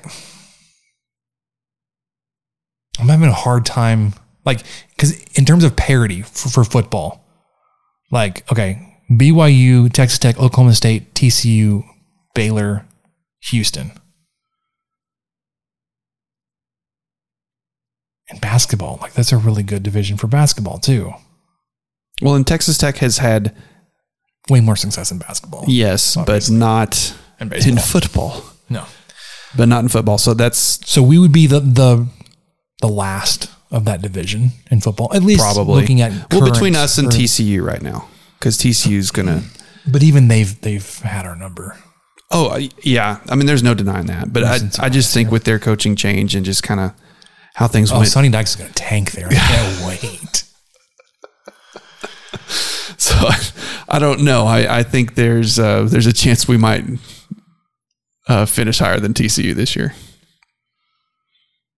I'm Have also, you I'm also kind of done playing Kansas State every year. Like, I'm sick of losing to them, feeling like you could have beaten them every single time you face them, except when they had Collin Klein. I kind of want to go back to rooting for him more than I did. Because I, I mean, I still root for them. when, when I, I would root for them a whole lot more if they were if they were in the north and we didn't play them every single year. We played them, you know, two years and then took a break and be like, yeah, go Wildcats. Now it's kind of like, ah, guys, y'all are, you know, We like you too much. Enough, too guys. Similar. Leave us alone. figure it out against us. You- Yeah. You got our coach fired. Jerks. Scored 21 unanswered or, whatever. Or thank you, because we had yeah, I don't know. undefeated Joey McGuire. Hire McGuire. Hire McGuire. Gosh, what was that? 30 minutes? So I could have been like, in terms of divisions, I'd be okay Multiplications. with north, south, east, west here. Mm-hmm. What if we drew a diagonal line? I don't know. Well, what like where BYU and UCF are in the same division? Yes. Oh, let's create chaos. No, because then because that would be a six. seven Yeah. five. Well, OSU would be in the in the the north side of the diagonal. But then we wouldn't play them as often. Uh, But Okay. maybe may, maybe in terms of like teams, schools that run the conference, maybe you need them separately. Yeah. because I, Yeah. I, I, I I still want Texas Tech and Oklahoma State to run the conference yes. politically, Hopefully. And not like BYU come in or like some Baylor nobody to step up. I, What? I don't know. So yeah, you, you could get crazy and draw this diagonally and say, you know, BYU, Texas Tech, TCU, Baylor, Houston, UCF, and then Oklahoma State, Kansas, Kansas State, Iowa State, West Virginia, Cincinnati. A lot of big eights up, up in that one. It was the big eight, right? Sure. Oklahoma State. The the Kansas, four Kansas team State. pod doesn't make sense with only twelve teams. I, I I threw that out there as a as a possibility, just for division sake, mathematics. multiplication. So it north south, north south. That's where I'm. I'm still there. I That's- still, that's I still want I'm to at. do a three team pod. That is still number one choice for me. You, you Pods are you so could- 2022. you could convince me to, to switch out BYU for, for Houston and put BYU or Texas Tech, Oklahoma State, and Houston. That would make no sense. Well, it wouldn't be as strong ge- geographically tied. No, If you got TCU and Baylor and BYU in a pod, and they're just flying, they're just constantly flying over Lubbock. the hub city. The hub city. they, they connect. No, um, but like politically though, in, in terms of like the way those all, all those schools are run, wouldn't that make sense to to put Texas Tech, Oklahoma State, and Houston together, I'd imagine. and the the religious private schools together? yeah, but I mean, not that that like how their university operates has a lot of say in the athletic scheduling. the only way, the only way I could see that would come in handy is with BYU's if if they're not going to relax at all on their Sunday scheduling, Which I doubt they will. then they would probably get more leniency and more. You know, you would think But that that a only school named Texas Christian and a, a, a Baptist school would work with them on not scheduling stuff on Sundays. But that only occurs in baseball and women's basketball. That's the only sports I Softball. find. And softball, excuse me. Softball's definitely on Sundays, and then I think a a lot of the spring stuff too, Track. like tennis and all that kind of stuff, golf. I think they have. I think golf's on Sundays. Well, but but but golf is not like you're not playing that against like a one v one. Like you're you're you're in a tournament, and then you, you decide if you want to participate in that. It's not like it's not like Oh. you're going to go play. Like, like you're schedule BYU versus Texas Tech golf tournament. It will they will play within a larger field, and they can decide if they want to play in that tournament or not. Or maybe they don't even have a golf program because they all play on Sundays and they they, they couldn't get away with it. So. Mm. Anyways, that's I've, that's all I can do. That- I don't know. that was the discussion I wanted to have. Was, was talk about um, pods versus divisions. You've talked me into liking the north south a lot more than I did when we started this. Nice, nice warm glass of buttermilk. That's gross. Don't want butter. All right. You have any final thoughts on on dividing the Big Twelve? You ever had buttermilk? I've made butter. My mom used to like it. I've never drinking it, drunk it, drinking, It's not. drunk, drink. I don't even know. It's kind of weird. It's kind of like half curdled milk. I, I don't understand what buttermilk is, That's just disgusting. but I think it's it's like a boomer thing or something. Boomer in the generation before. It's it's been lost on me. You know how you can make buttermilk? This is this will describe what it means. Like if you're in a pinch and you're trying to bake something and you need to Can't you put mm. like lemon juice in it it's either lemon juice or vinegar. I don't remember. It's something like that. Something really acidic. or both? Or mm. so- sorry, one or the other. Yeah, and you put that into regular milk and it'll kind of Curdle enough. yeah, it'll take the properties. Yeah, so picture that. My mom used to drink buttermilk all the time. You've said that Her and her mom. That's it's fantastic. Thank you. All right. Pair it with a bag of Cheetos. Let, let's let's wrap this up and get to what we learned. Huh? Okay. What did we learn, Palmer? I don't know, sir. I don't know either. All right. Want to remind everybody, obviously, as members of the Sports Drink Network, that this fine show is brought to you by Sports Drink, the newly created internet community. Digital water cooler. Excuse me, I forgot that. Intersection of sports and not sports, or as we like to say, where food and sports clash the goal line. I was listening to the Gambling Geek Gauchos podcast. They stumbled over that. They, they were actually talking about us Oh. going out to Regenio barbecue, That's right. but they they they stumbled through the where food and sports clash in the goal line. And cross county lines for good barbecue. Oh, for sure. Anyways, Sports Drink, though, they are our network host. They're here to help us grow and to hate on your favorite teams. Rising Tide lifts all boats. So go check them out online or on social. Go to sportsdrink.org. Open Instagram and type in at sportsdrink. spelled like sports drink, but without the vowels. S P R T S D R N K. Oh, we ask that you close the door behind you. We're trying not to let the funk out. Michael, Yes. I learned some things. You have the the notes here, and what do we learn? So, what do we learn this week? I learned a lesson in fire management on my Weber kettle. I learned it the hard way. That's what you meant by Weber. Okay. Yes. So I, I also had a, a grill fire management mishap. I was grilling Sunday dinner on my in law's propane burgers and hot dogs. Mm-hmm. I forgot. I was not prepared for the the grease fire Oh, ensued. yes. Blackened, Oh no. charred, and split hot dogs and sausages, and I was pulling burgers off faster. Like I probably lost a lot of my finger here. Anyways, Yeah. finger hair. I, I have some hair on my knuckles, My Yeah. first knuckle. Anyways, Some some. Weber Fire Management Um, at the McDonald household. What happened? Well, same deal. Same deal. Kind of Sunday, we were raiding our freezer, and we had a marinated, spatchcocked chicken. Nice. Yep. And it Did was. Did you in- do that? No, no. It was bought buy that way? Yeah, it was bought pre-marinated, which which was really convenient. No, I, cool. I meant deboned. oh no, it's not deboned. Well, spa- oh, okay. okay. It's spatchcocked, so it's You just like flattened. They, they cut the the chest, so you can.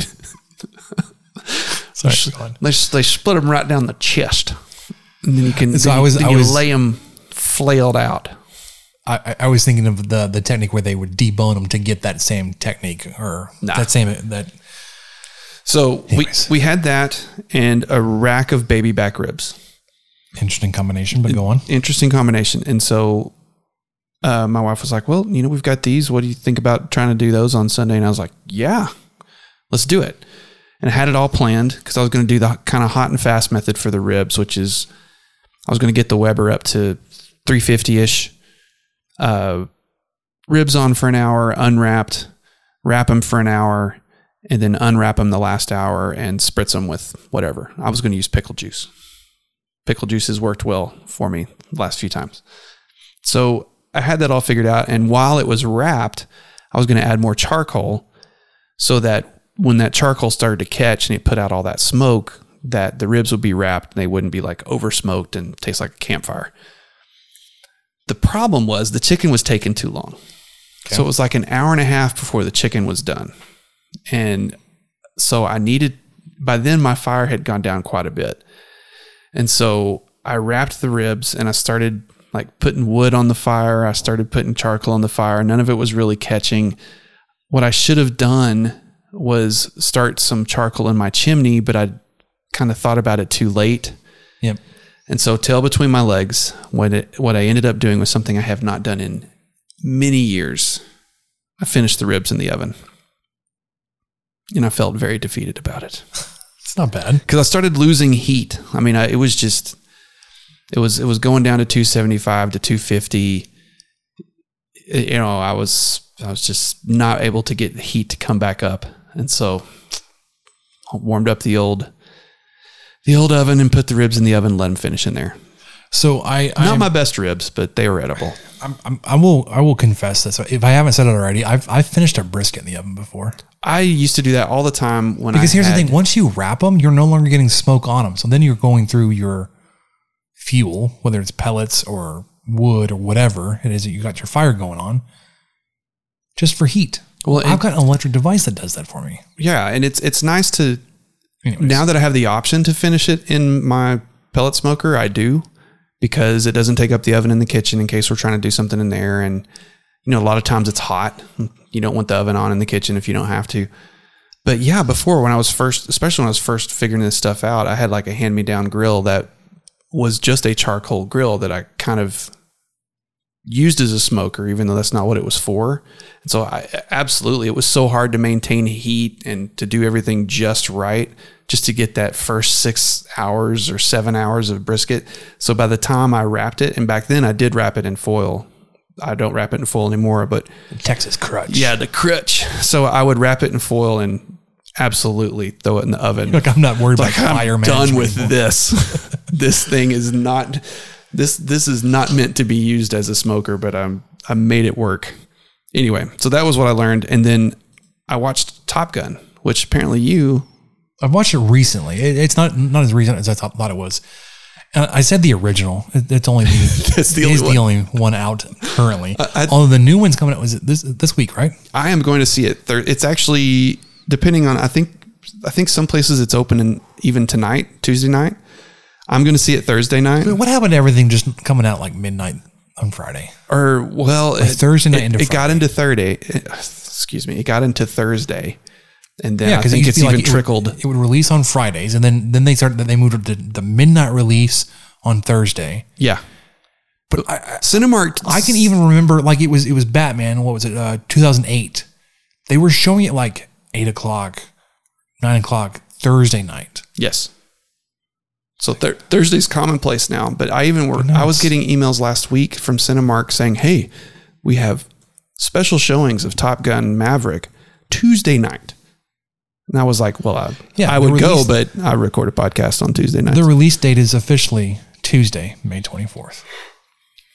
So I've seen it's out there. People have seen it. As far as seeing Top Gun, So me saying I've seen the original, screw you, Michael. What? It actually was the original at the point of recording. It was released today. Oh, well, I knew what you one. meant. I knew what you meant. but I, uh, I think this was only my second time to just sit down and watch it the whole way through. Um, I was taken aback by how sweaty everyone was.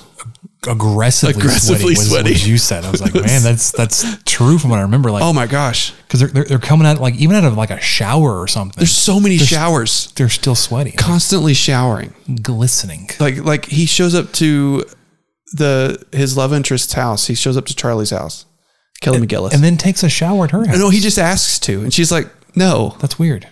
yeah. And so they proceed to hang out, have like a glass of wine, and then he leaves and says he's going to go take a shower. like what?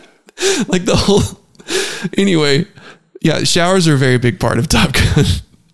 Which is funny because like I, I for some reason I remember you telling me you you you take lots of showers too. Oh yeah, sure, multiple a day. Yeah, yeah, I just uh, all the time. So for for the the half second of like he was singing the the song from Top Gun. Yeah. Well, uh, that was what I was going to get at. As much as it's one of those movies that you can kind of make fun of because it's really super 80s and there's some super cheesy parts. Um, but man, if the dogfighting scenes and, you know, anytime they're in the planes, those scenes are still, those are really impressive. 36 years later, those are still really cool to watch. And the sound design is really incredible. And it's something that, uh, I didn't realize this, but I was watching it thinking, man, they really did a good job getting the sound of the jets flying by. And, you know, what you're seeing on the screen is the sound matches up with what you're seeing. It makes sense. They were Oscar nominated for best sound editing and best you- sound effects. You looked that up, I looked you? that up and I felt so validated. I was like, yeah, see, yeah, I know a thing or two about sound. Tell you what, So you know what I, I just found interesting or fascinating. I don't know the word to use a second ago. incredible. Incredible. Yes, incredible. You know what I find incredible? How poorly Val Kilmer has aged. Well, okay.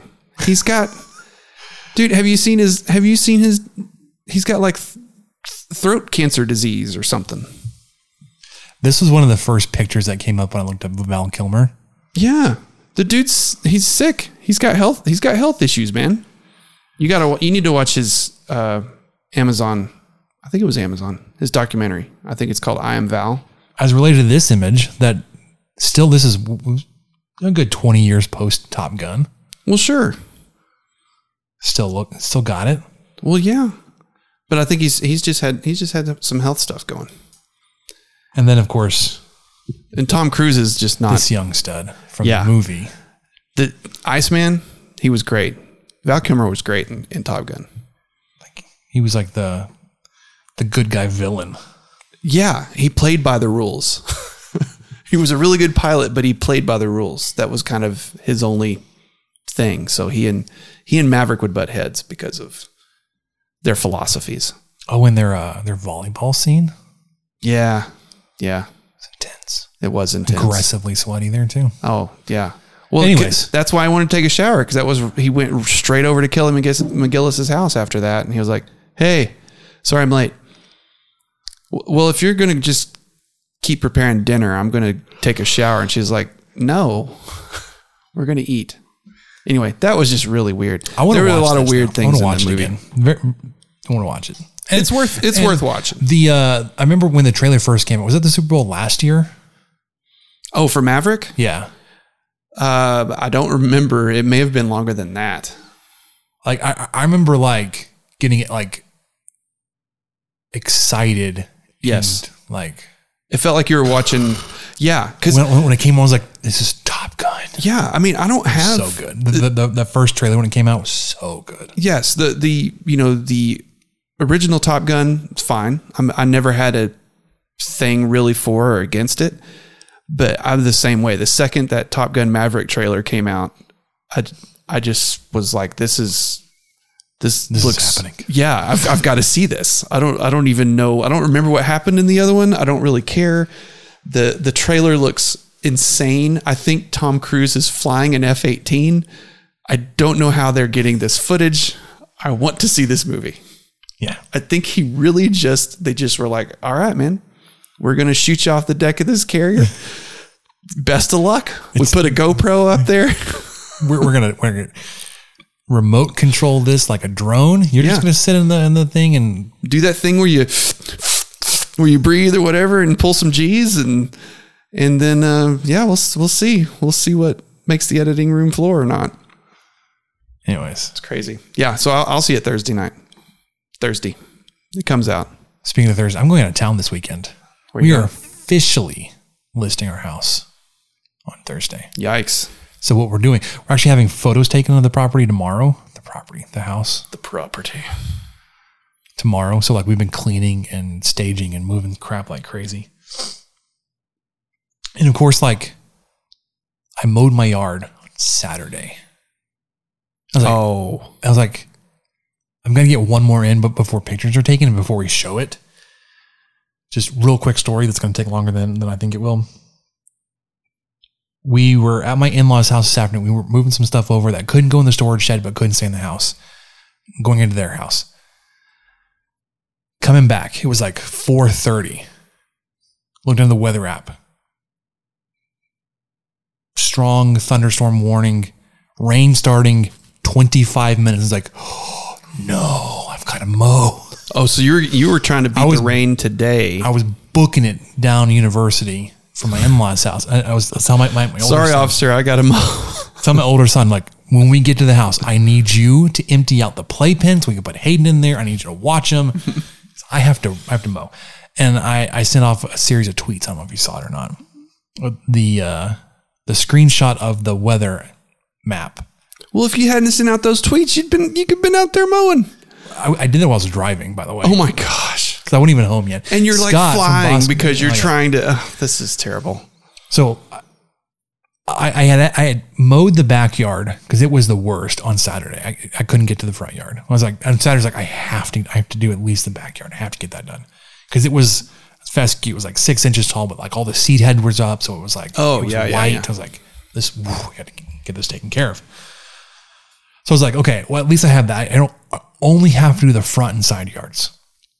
But Michael, I have never moved that quickly on a walk behind mower before. It was raining. Was it a soft jog? Basically, It was. You were mowing in the rain. the last few minutes it had started to rain. Yeah. Like I remember, I was I was probably at one or two rows left, and I saw the first droplet hit on my sidewalk. I was like, oh, no. And then, of course, I was on my side yard trying to wrap that up really quickly, and I saw like the first flashes of, of lightning. I was hearing the thunder. Like, crap, I gotta go. Yeah. Let So- me push this metal thing around for a while. So I, I didn't I, I was able to finish mowing. I didn't trim or edge or even blow off the, the grass clippings. It's like It'll wash off. If it's if it's gonna be having enough rain, it'll wash off. And I was watching it, it didn't wash off as well. I was like, oh, crap, I have to get out there tomorrow with a blower to, to finish it off. Anyways. But you got it mowed, done. Mowed in the rain. First time I've done that. Literally I wouldn't say sprinting. I was I was moving hastily. Probably That's not the impressive. best, not the best cut because you know you need to give the time mower the time to do its thing. thing. Well, yeah, especially if it's if it's uh, very wet grass from being rained upon. Because it had rained the, the previous night, so I was like, I, I got to make sure that we we get out there. But, anyways, the wheels start digging in. That that that's your going yard update with a little bit of a house listing. If you're in the in the market for a uh, three bedroom two bath house, South Lubbock, Bell Farms, the highly sought after The DMs are open. At 23 personnel. at my realtor, Cole Wisenhunt. There you go. Listing goes live Thursday. Showings will start Thursday afternoon. So you'll have a few hours to, to get those scheduled. Yeah. But anyways, we're gonna be out of town. So my realtor's like, great. We'll, we'll, we'll list this as a, a show and go or go and show, whatever he called it. As soon as they, they confirm it, then they can just go see it instead of waiting on us to say, yes, we're available. You can come see the house. We're going to get it as show ready as possible Thursday morning. Mm-hmm. And then we're leaving. Good. And then he said, if all goes well, when you come back on Tuesday, we'll have some offers to go over. I think that is exactly what's going to happen. And then I won't have to be like, we won't have to be living the listing life of Yeah. always having to have the house spotless. Yes. Being ready to jump out of the house with a 30 minute heads up. Yeah, I if you're lucky. that. Yeah. When, when my parents were doing, when, when they sold their house and they moved in the house they live in now. Hey, I got someone to see the house. Can you all have it ready in 15 Yeah, minutes? so like we would Ah. like throw everything back together and then run through the house with the glade because I always wanted to smell good as when people first walked in. I just fried three pounds of bacon. what am I going to do? Yeah. We So- just we just steamed a bunch of broccoli. Oh my gosh! I, made a, I don't a- get into that a right now, dozen deviled eggs. anyway, so like I said, uh, it'll be on 136th in Waco. So when you see that listing go up, you'll know you're uh, you're negotiating with the 23 Personnel podcast host. Uh-huh. So if that's something you're looking for, let us know. I may, may may put a good word in to the owner, the seller, to consider that offer a little more closely. I'm selling to a a fan. That's not going to happen. I don't know. Apparently, more people are recognizing Rob Rowe from our show than his own radio show. That doesn't even make sense. I still don't believe Does that. Not make any I think he says that just to make us feel better. It's nice of him. If he's still listening, if any of you are still listening, uh, an hour and 42 minutes in, we appreciate it. I got to go to bed, man. Me too. Well, no, I, I, I got to get back and get, get get back to work. All right. I think that'll do it for us on the 23 Personnel Podcast. Almost two hours in. This is going old school for us. We haven't done that in a long time. So we had to talk about division and multiplication and pods and how stupid the SEC is. Fire no management. pods, but three teams Rotating. rotating six other games. Anyways, for Michael, I'm Spencer. We'll catch you guys next time.